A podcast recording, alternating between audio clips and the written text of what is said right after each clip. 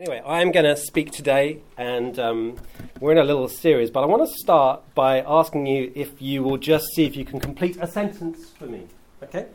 So imagine this is my friend Attila over here. I'm not asking you to imagine he's my friend. He is my friend. okay? So Attila plays the bass, but he's also very, uh, he's a very kind of like able and active and climber. Loves going to the mountains. Imagine Attila was to come to me and go, "Hey, I'm thinking of going to the Alps to go climbing next week.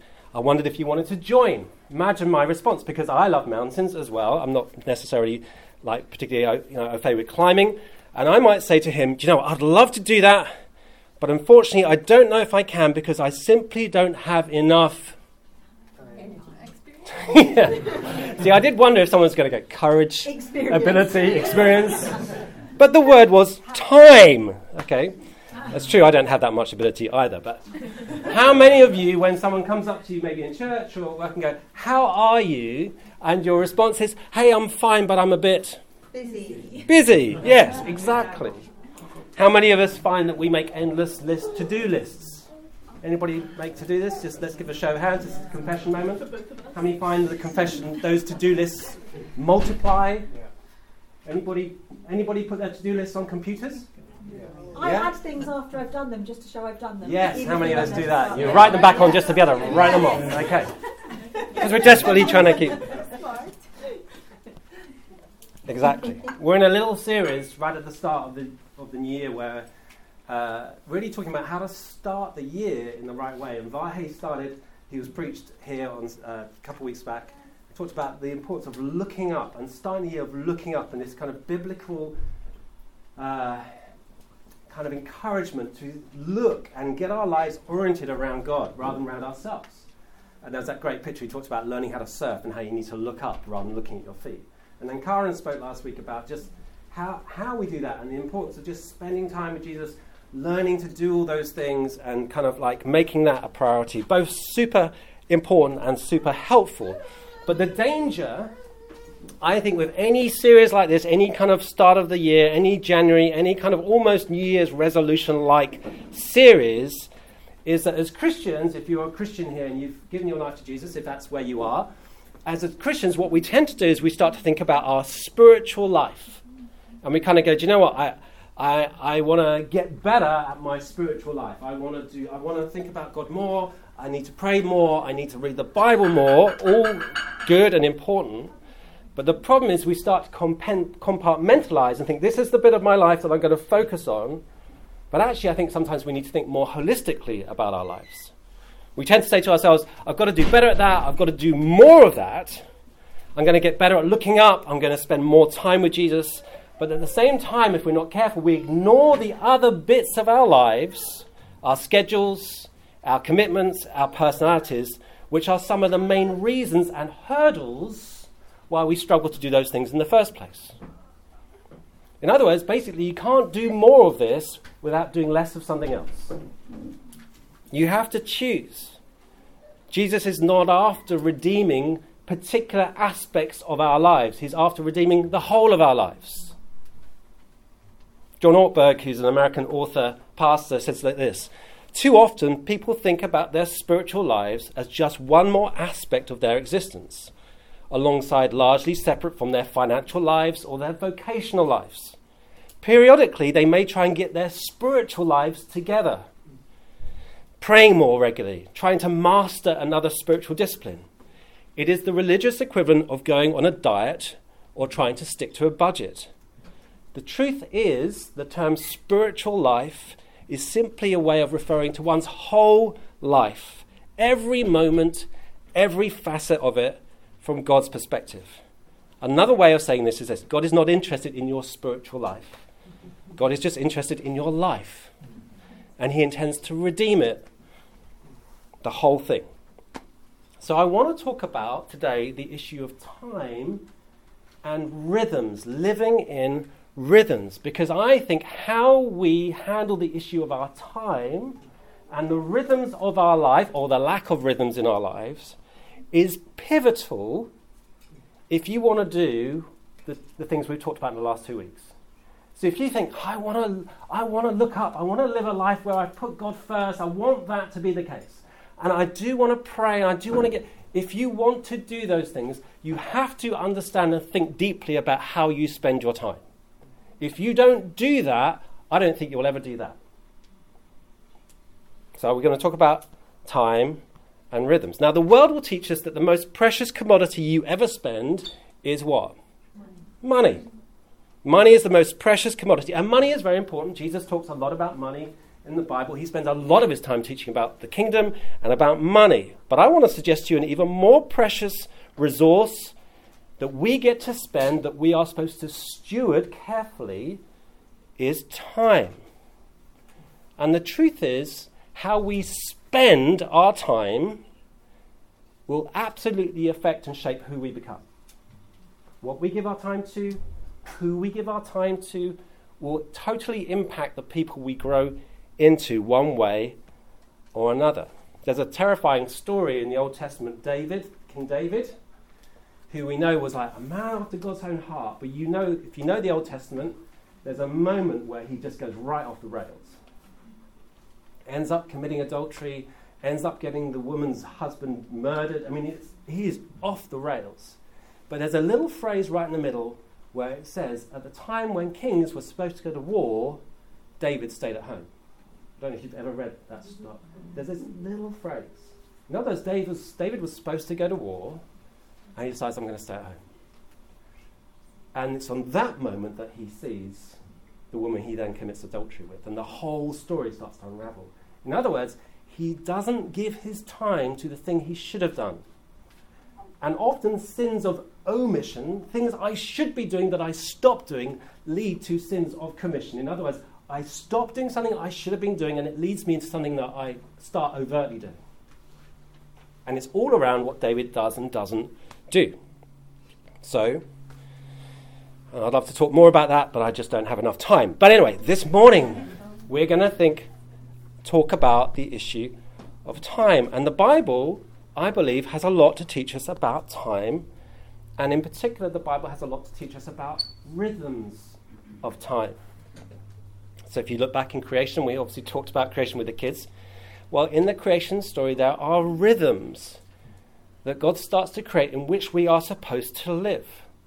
So you read through Genesis 1, Genesis 2. So day 4, this is what it says. This is the ASV. It says this Let there be lights in the expanse of the heavens to separate the day from the night, and let them be for signs and for seasons, for days and for years. In other words, God starts to separate time into rhythms. He doesn't make just one sweep of time without any shifts and changes. He goes, no, no, no, no. There's going to be nighttime and daytime. Then there's going to be seasons. There's going to be years. So certain rhythms are begun to put into creation. In fact, when you, and again, when you read through day one, day two, you keep reading through, you'll see God step back said, oh, it's good. He steps back, says, good. First time he says it's not good is when he sees Adam on his own. In other words, we're supposed to be in community and connected. We need one another. But every day that God is creating and then he reflects, again, there's a little hint of a rhythm. Moments when we engage, moments when we work, moments when we reflect. God creates humankind in such a way that we need to sleep. It's interesting, isn't it? Somewhere between a quarter to a third. I don't know how many hours sleep you get but somewhere between a quarter to a third of your entire existence, you won't be conscious. Have you noticed that? Why does God do that? That's an interesting thing, isn't it? I don't know how many hours you get to sleep. Maybe, yeah, I won't ask you to confess to the person next to you. But somewhere around between a quarter to a third of your entire life, you won't even be awake. Because God puts certain rhythms into our existence that we need to live in. If you try and to somehow live outside that rhythm of not enough sleep, it tends to produce very bad things in your life. Because you're not made to live outside that rhythm. You're made to live within it. Yeah? So if you've ever, anybody ever kind of pulled an all-nighter to do an essay or how many of us felt great the next day? I'm so glad I didn't get any sleep for 24 hours. No, because you're supposed to live within a rhythm. So God creates humankind. And then we're told on the seventh day, God finished his work and on that day, he rests from all his work, and God blessed the seventh day and made it holy. Did God really need a rest? No. You know, God's, God's not tired. God is creating a rhythm for our benefit he's saying, on the seventh day, I'm going to show you, I'm going to model to you a engagement and a working and a withdrawal and a stopping. So there's a rhythm that we need to live in harmony with. And then, if you know the creation story that Cindy reminded us of, sin enters the world. Adam, Adam and Eve rebel. They decide they want to decide for themselves what's good and what isn't.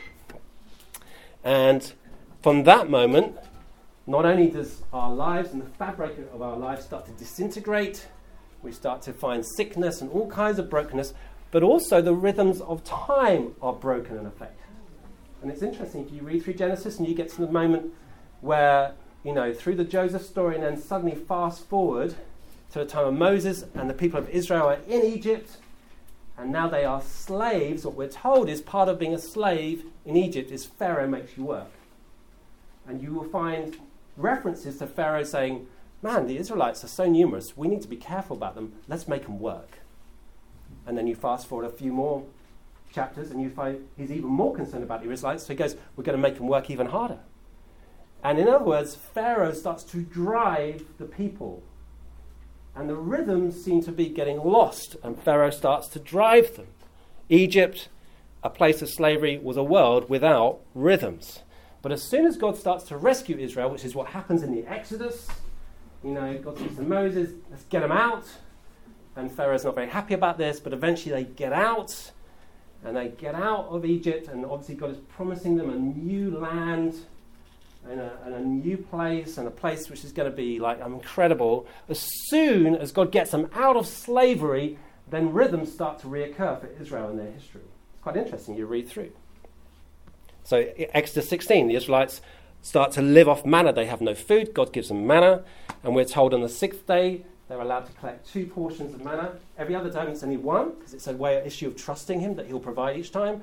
But on the sixth day, it's two. And on that day, they can collect two lots for the sixth day and the seventh day, because the seventh day is going to be holy.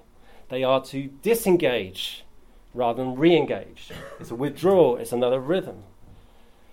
Fast forward four chapters. Exodus 20, God gives through Moses the commandments. If you know the Ten Commandments, well, the fourth commandment, God says, "No, I'm going to. There's going to be. I'm going to reinstitute what was in creation called a Sabbath day.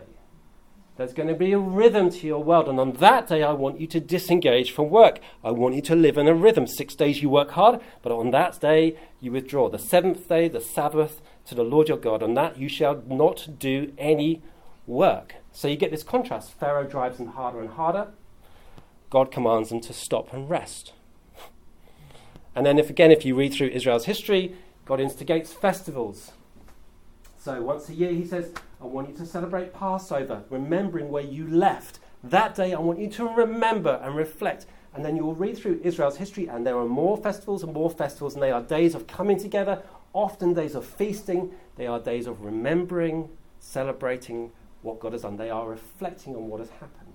They were to be a national rhythm. So you start to get this sense of there's a daily, weekly, annual rhythm. Now, I don't know if you've ever read about Sabbath or thought about Sabbath, and Christians view the issue of Sabbath differently. Whether Jesus himself has fulfilled the Sabbath, which is what it says in the New Testament, what does that mean for us? But whatever you think of that passage, clearly the Bible says Christians need to live in some kind of rhythm and harmony with how God's made you and me. Jesus himself models a rhythm of work and rest, engagement, withdrawal, extensions, but also boundaries and limits. So he tells a story, a very famous story of a good Samaritan. Yeah? Here's the guy that Jesus goes, This is how you love people. And he tells the story about the guy who finds the man on the road who's been beaten up Everybody else who should stop doesn't stop. This man stops, takes care of him, takes him somewhere. Okay? And we tell that story, and rightly so. Look, here's a guy who says yes to a problem, who stops, who loves, who shows compassion. But the flip side of the story is there is a moment where he stops caring. Well, not stops caring, but stops actively being involved. There is a moment where he, he doesn't take that guy home, he doesn't adopt him, he doesn't live with him. There is a moment, there's a limit to the story as well. There is an engagement, and there's a limit, there's a boundary, in other words. Because God's calling you to live in rhythms. One of the reasons God gives us sleep, sleep is to remind us that we're not Him. because we need to stop. strangely enough, when we stop, he keeps going. The sun goes down, the sun comes up.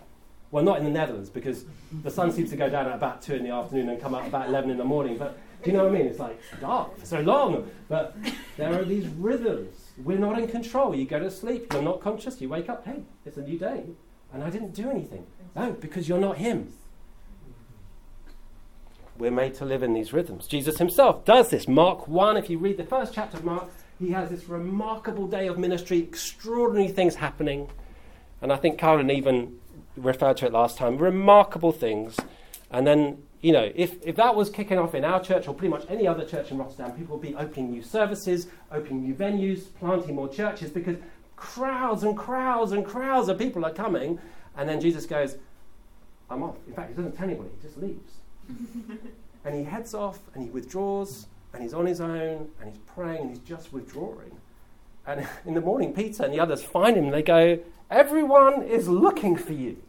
And it's not, I, I don't think it's a, a happy, it's a kind of slightly telling off kind of phrase. Like, what are you doing? Everyone is looking for you. And then Jesus goes, Let's go somewhere else. I mean, everything's happening, and Jesus goes, Let's go somewhere else. In other words, he doesn't appear to be completely shaped by the demand, by the expectation. He's not shaped by disappointing people and fear of that. He's not trying to please someone. He's not shaped by the opportunity or the popularity. He doesn't experience any fear of missing out. It, those are not driving him at all. There is no insecurity driving him to, I've got to be on it, I've got to be there, I've got to take advantage, I cannot miss out which so often affect our own ability to withdraw. He is completely at ease at living in rhythms. So he engages and he withdraws. Why is this so important? Because I think a life of looking up, of living closely to Jesus, walking with him, is absolutely connected to a life of living with rhythms. Maybe part of the reason that Jesus' ministry, earthly ministry, was so remarkable was because he was able to not only engage but withdraw. It's interesting, you read the story of Joshua in the Old Testament. Joshua fought battles, takes land, fulfills, like, steps into the promises of God. But we also find that he withdraws and dwells in the tent of meeting. So there's this correlation between incredible breakthrough but an ability to step back. Maybe for us to do more of certain things, we have to do less of some other things. And the problem is, we find this super challenging because we live in a world which has lost its sense of rhythm, particularly in the West. I suspect it's true all over the world, but particularly in the West, if you've grown up in the West like I have, we live in a world that has lost its sense of rhythm. In fact, we live in a world that tells you the way to a better life is to do more, have more, go more, go faster. Yeah? It doesn't tell you stop, withdraw, rest. It says go, go, go. So, over the past 50 years, I appreciate not all of us in the room work full time or in the, are in the kind of, well, is a very privileged position to work full time.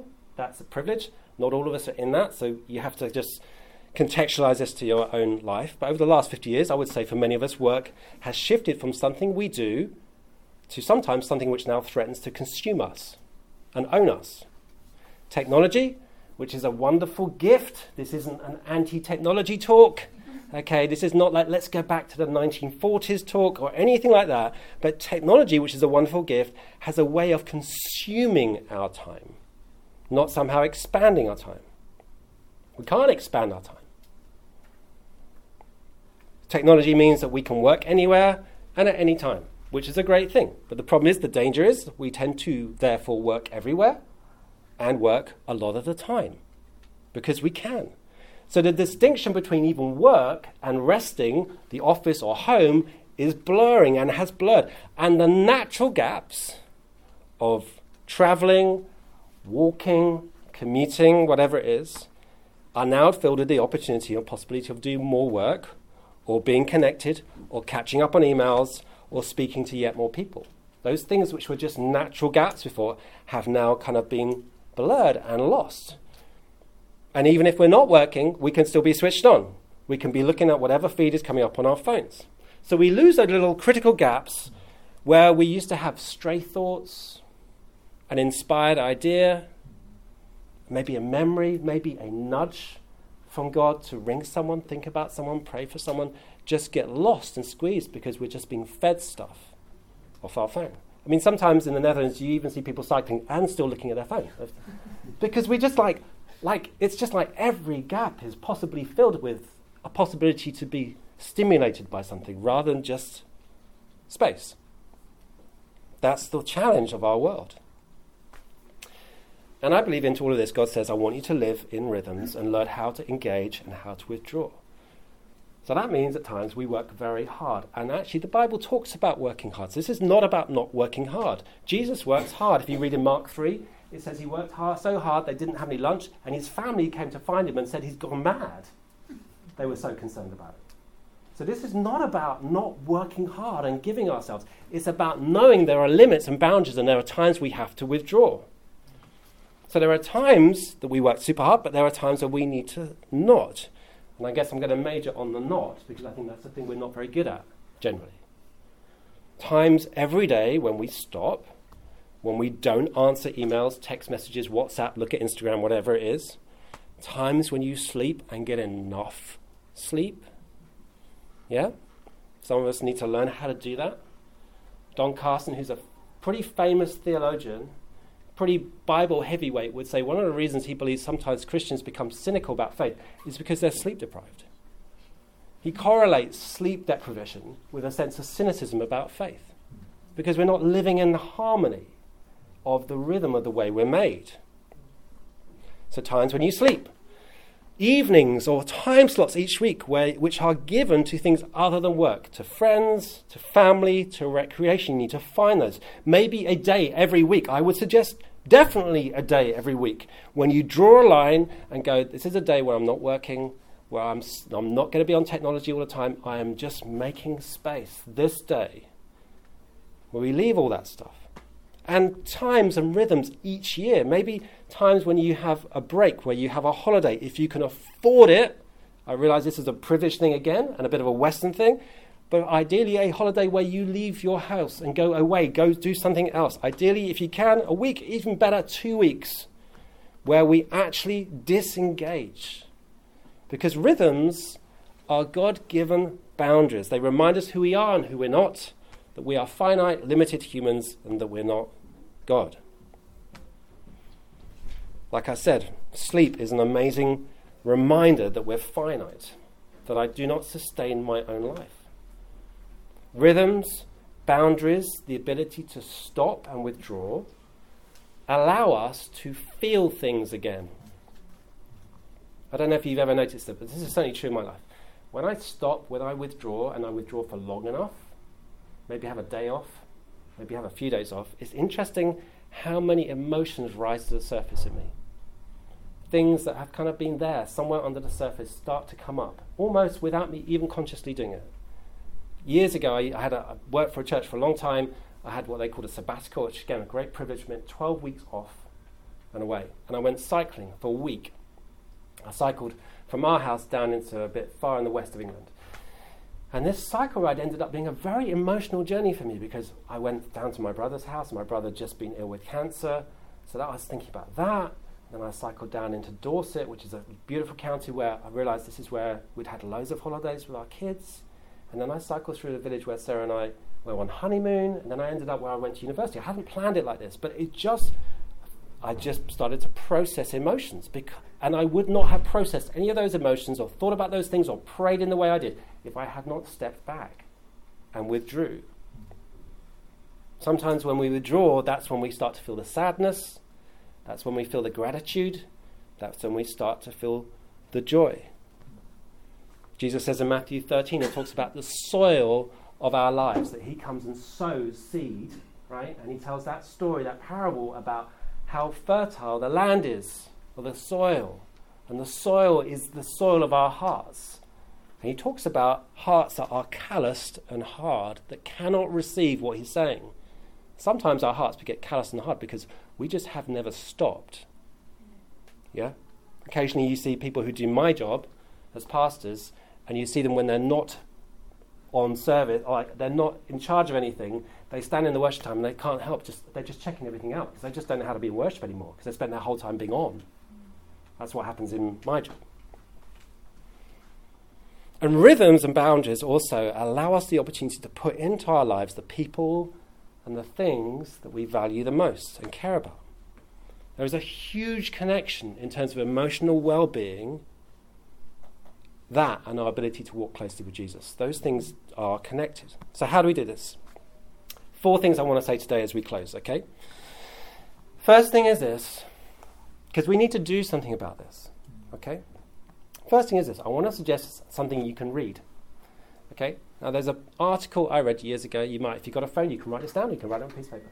There's an article I read years ago called Reading Your Gauges. It's by a guy called Bill Hybels. Now, sadly, Bill Hybels' ministry has been derailed in the last few years because of some misconduct, okay, which is tragic. Led a big church in America for many years. Yet, clearly, God used him for many years as well. And there's an article called Reading Your Gauges that talks about his physical life, his spiritual life, but his emotional life. He talks about like gauges on a car. And I found that incredibly helpful as a very simple tool about thinking about my life a bit more holistically, particularly my emotional well being. So I want to suggest you read that. It's a super, super helpful article. Here's the second thing something to value all of us, when it comes to time, have to work out what and who are and is important to us. And then we have to give priority in our time to the things that we believe are and the people that we believe who are important to us. If we don't work out what's important to us, right, then our diary will be dictated to us. And you won't live in rhythms. But if you think through, well, what matters to me? Okay? If you're married, your spouse matters to you. If you have kids and you're fortunate enough to have kids, your kids should matter to you. If you believe in church and you're part of a church, your church hopefully should matter to you. And being connected. If there are friendships that you want to build, and I suggest you should build friendships, they should matter to you. And you're going to need to give time to it. If there are things, hobbies, recreation, that, God, passions that God gives you that are God given, then you should give time to them. You have to think through what do I value? What matters? What counts? What makes life important? How does life work? And you have to think it through deeply, carefully. What do you value? Third thing is this something to do. This is very practical. You have a piece of paper on your, on your chair or on your lap, okay? Now, this is just a very simple tool. There's probably lots of better tools, okay? But this is a very, very simple tool. Seven days a week, this is what we will have. You have a morning and an afternoon and an evening. I appreciate if you're fortunate enough to work, quite a lot of those slots are already taken up by work, right? So at some point, not right now, but some point today, you might go, well, that's when I work, I work, I work, I work. And then I want you to think through if I value church, how much time am I going to give to that? If I want to build friendships, when do I do that? if I, if I keep saying to myself, I ought to do that, but I never do it, it's probably because you've not thought through how to give time to it. You have to think carefully and then be actually active about giving time. Think through recreation, friendships, your kids. If you have children, when are you going to give time to them? So, typically for me, let me give you a little insight to me. Typically for me, I have a day off each week, normally Friday. No work, no emails. Sometimes, as you're a pastor, that disappoints people. there we go. Because I have to live in a rhythm. Otherwise, I will be a useless pastor all the other times, unless I live in a rhythm. Normally, Sarah and I will have at least an evening a week where it's just us and we try and do something fun. Because if we don't do that, our life becomes very bland. And if you've been married too long or a long time, life becomes because you have to invest time. We will have at least another evening when it's family time with our boys who are still with us at home. We will give them time consistently. It's like in the diary, it's non negotiable. We will try and host at least another evening or time slot during the week where we'll see friends because we want to actively build friendship. And the more adult you become, the more active and intentional you have to be on these issues. Otherwise, you end up not having many friends anymore, is my experience. Because when you're younger, you're at school, there's loads of opportunities to make friends. But when you're older, you don't live anywhere near the people you work with, there ain't. So you have to do something about it. You have to choose. No one is holding a gun to your head about the time that we spend doing stuff. We get to choose. Often we say, oh, I'd love to, but I don't have enough time. That's not always true. The truth is, we choose what to do with our time. Typically, I will do two to three evenings a week with church things. Occasionally, I'll do four, but I'm, that's my job. Normally, not four. Okay? But you have to think if church is important to you, if fellowship, okay, I'm going to put some. What are the priorities? What in my season, our seasons of life are all different. In your season of life, what are you going to allocate time to? Obviously, I believe church is important, but but you need to do this, and you need to think carefully about your life. And this is the last thing I'm going to finish something to believe. Okay? Because to live in boundaries and rhythms requires faith. Because very often it means you have to say no to things. And to say no to stuff means that you have to go, God, I trust you that I can say no to this and I'm going to be okay. In a world that tells you you have to do more all the time, you have to learn that's not always true. Actually, often the biblical picture for fruitfulness is pruning. It's interesting, you, you read about movies and, and cinematography. One of the key aspects of that is editing. The best movies have the best editors. They even give awards at Oscars for editing because editing is key to a great story. You are, you're not going to live a great life unless you learn how to edit. Saying no, stepping back, and boundaries, limits, rhythms, saying no, involves trust. It means you have to say no to work sometimes. That may mean you don't climb the ladder as fast. Sometimes you're going to say no to more money because that job is just going to consume you and spit you out. And you kind of go, do you know what? I'm going to say no to more money. Well, saying no to more money requires trust and faith that God will look after you. Sometimes in my job, I have to say no to ministry opportunities that might be fun to do. I might get more well known. I'm going to say no. Because it means I'm not here for my kids or my wife or our church. And so I'm going to say no to that because I trust that God will work it out. It'll be okay. I'll be fine. He's with me. Sometimes we say no, and it requires trust. Sometimes you will have to say no to church things because you have to live within the rhythms and the limits of what you can do. Because what we say yes to and what we say no to really matters. Because who and what you give your time to will absolutely shape who you become. So I want to pray. Let's stand, we're going to close.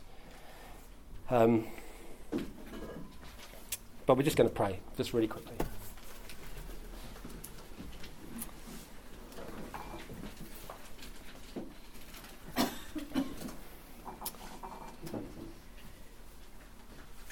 This may or may not be a very relevant kind of topic for you. You may feel you have a really good handle on this, or the truth is your life may be a bit out of control when it comes to this kind of thing, and you've never thought about this. Okay, I want to encourage you to think deeply about it and to take it seriously, because God gives you responsibility, gives me the responsibility for my life. So I'm just going to pray, and then we're going to close. Lord Jesus, we thank you that you modelled remarkably the ability to engage, to step in, but also at times to withdraw and to draw limits. And Lord, I just want to pray that by your Holy Spirit, you would help us to be obedient to the things you're calling us to, to value the people and the things you're calling us to value. But also at times give us the courage and the trust to say no to things at times to engage really clearly, and at other times to slightly step back because that's what you're calling us to be and calling us to do. And I just want to pray that you'd give each of us the awareness of what you're saying to us and the courage to follow through. I ask it in Jesus' name. Amen. Mm. Amen.